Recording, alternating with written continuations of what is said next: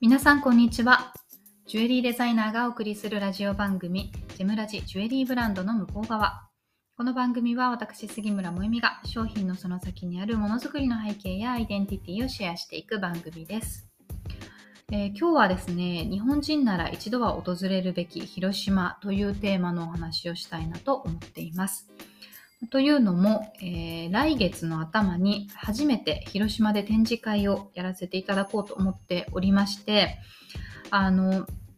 というのもね、広島と、まあ、それ、その近隣の地域に、あの、本当によくご利用いただいているお客様は何名かいらっしゃったりとか、このスタンド FM のリスナーさんの中にも、広島の方っていうのがピンポイントでいらっしゃるんですよね。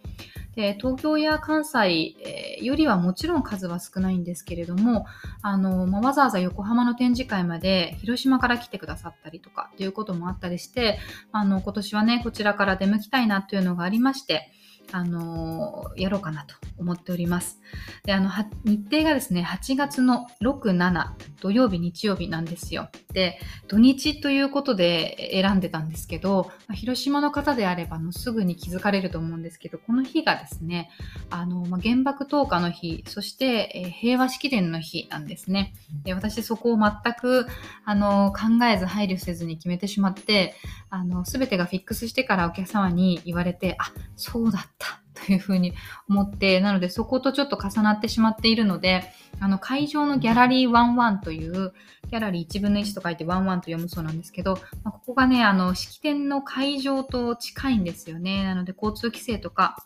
えー、ちょっとね、あるのかなと思うんですが、もしあのご都合が合えば、ぜひ遊びに来ていただければな、嬉しいなというふうに、えー、思っております。で、まあ、地方の展示会は今年はあの少し、ね、小規模でもいいからあの何箇所か増やしたいなというところで結局広島と神戸と福岡に今年は行こうかなと思っておりまして、広島は先ほど言ったようにお客様がね、いらっしゃるので、あの、最初から決まっていた場所でもあったんですけれども、まあ、改めて広島の思い出っていうのを考えてみると、私、広島に行ったのが30過ぎてから大人になってからなんですね。で、あのー、日本だと中学校、高校、どちらかで修学旅行として広島、長崎に行っている方も多いんじゃないかなと思います。私の行っていた学校はですね、えっと、中学校はまあ鉄板の奈良、京都で、で、高校の時、その戦争を学ぶという、え意味での修学旅行はね、沖縄だったんですよね。で、あの学校としてはすごく力を入れていて事前学習をしっかりして、まあ、かなりいろいろ調べ物をしたりとかあの授業の中で発表みたいなのをしたりとかそういうことをしてから、えー、行く。そして、まあ、そうですねあの姫ゆりのあの、学徒隊だった方から話を聞いたりとか、実際防空壕であったガマに入ってみたりだとか、あの、資料館に行ってみたりだとかっていうのがあるのが、あの、まあ、それがメインの修学旅行だったんですね。で、私、おじいちゃんが沖縄県出身で戦争の体験者っていうところもあって、あの、もともと高校を選ぶときに、あのまあ、一番の理由ではないんですけれども、それが一つの理由として、沖縄に修学旅行に行くっていうのがあるっていうのを分かった上で入学していたので、なので、高校時代はですね、あの、広島ノータッチだったんですよ。まあ、そんな風な高校での、えー、戦争の学びっていうのがありまして、で、でも広島ってやっぱ一度は行かなければいけないなとは思っていてですね。で、なぜその30歳過ぎてからのタイミングで行ったかというと、えっと、夫がもともと広島で、えっと、働いていた時期がありまして、で、あのー、友達が何人かね、親しい人たちがいるんですよね。なので結婚した時に、まあ、その人たちに紹介、えー、するということで行ったっていうのが、えー、ありました。で、まあ、広島に行くなら必ず原爆ドームや平和市平和記念資料館っていうところは行かなければいけないなというふうに思っていて、実際行ったわけなんですけれども、その時思った感想がですね、日本人なら一度は必ず来るべき場所だなということでした。で、あの戦争については、まあそう、高校で、ま、あの学びの場があったりとか、まあそのおじいちゃんおばあちゃんから聞いている話があったりとかももちろんありますし、え教科書に載っているレベルのことはありますし、またその戦争の写真集とか写真展とか、割と自分はもともと興味があって見る機会とかもあったんですけど、やっぱりその広島、原爆が投下された広島という場所で、その広島のそのでどういうことがあったかっていう写真や資料を見るっていうのはちょっと全然違う体験だったなとえー、思うんですねで。具体的にこれがものすごく印象的だったなっていうのが鮮明にあるわけじゃないんですけど、なんかとにかく日本人だったら来なきゃいけない場所だなというふうに思ったってすごくあの記憶しています。で、あのやっぱ今はもうあと10年もすればねその戦争を体験した人っていうのがいなくなってしまうわけですよねで自分にとってはおじいちゃんおばあちゃんの世代が戦争を経験しているので、まあ、少なからずあの生き字引として話を聞かされていたっていうことがありますけれども自分の子供の世代になるとそれがほとんどない状態なのでそれに対して子供に歴史をどうやって教えていくべきなのかなっていうところは考えるなければいけないことだなというふうに思いますしあの戦争ということだけじゃなくてうちの場合は、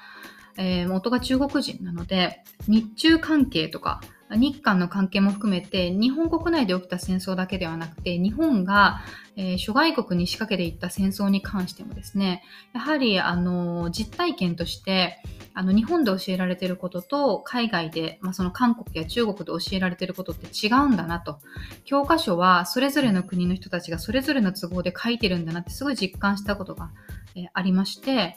例えばあの留学してる時に韓国から来てる留学生ってすごく多かったですけれどもやっぱりその彼らと話している中で反日感情がすごくある。それは、えー、それをすごくこう接している中で出してくるってことではないんですけれども、まやっぱりその教えられてることが違うんだなということはすごくよく感じましたし、あとは、あの、まあ、どこかでお話ししたかもしれませんが、初めて中国に結婚をするとなって中国に行った時ですね、あの中国の親戚に会いに行った時に、あの、夫が昔通っていた小学校ってところに行ったんですけれども、あの、学校の規模が大きくなっていっていたので、校舎も真新しくなっていて、えー、本当にごくごく最近建てられた建物だったにもかかわらずですね、まあ、あの校庭の外側の壁に日本が中国を攻め入って侵略してきたっていう歴史が、えっ、ー、と、もう物語のように書かれていたんですね。あの、文字と文章と、それから絵もつけて、絵巻物みたいな感じで書かれてて、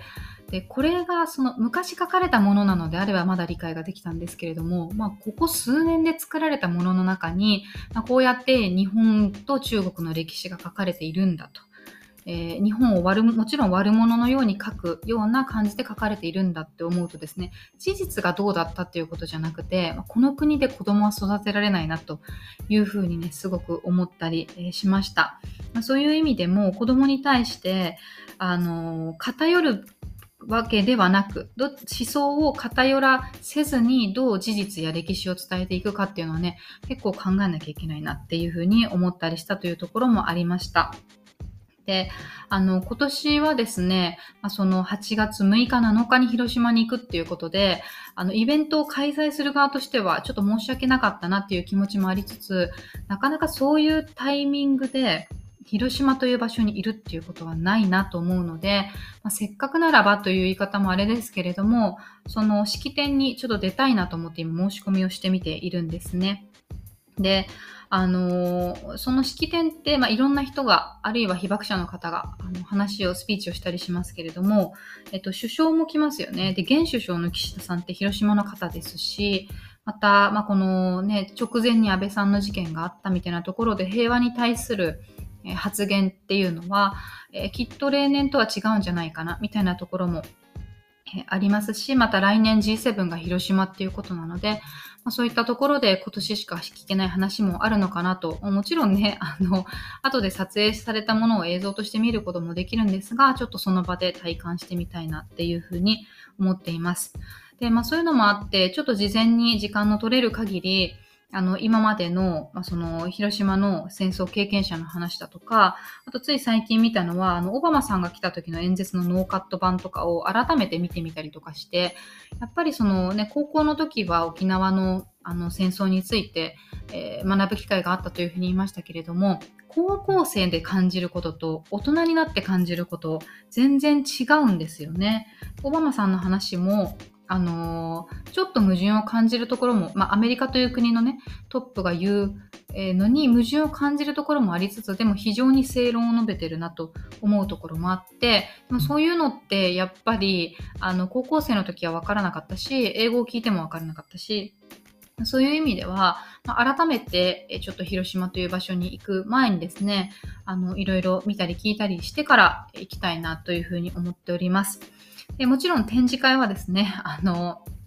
いろいろ準備しているので、まあ、ただ今回はちょっと、えオーダーはね、なしで完成品の販売のみにさせていただこうかなとは思ってるんですが、なかなか、あのね、地方で実物を見ていただける機会っていうのはまだまだ作れていないので、えもしね、お時間、えありましたら、その日程ご都合が良ければ遊びに来ていただけたら嬉しいなというふうに思います。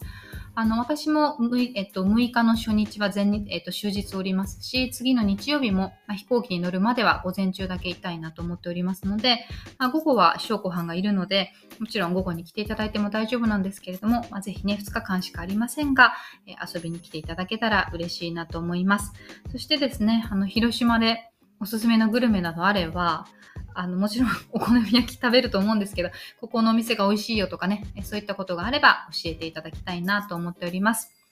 えー、それでは今日はこの辺にしたいと思います。あの、関連の資料としてね、オバマさんの動画だけ、えちょっとキャプションに貼っておこうかなと思いますので、気になる方は見てみてください。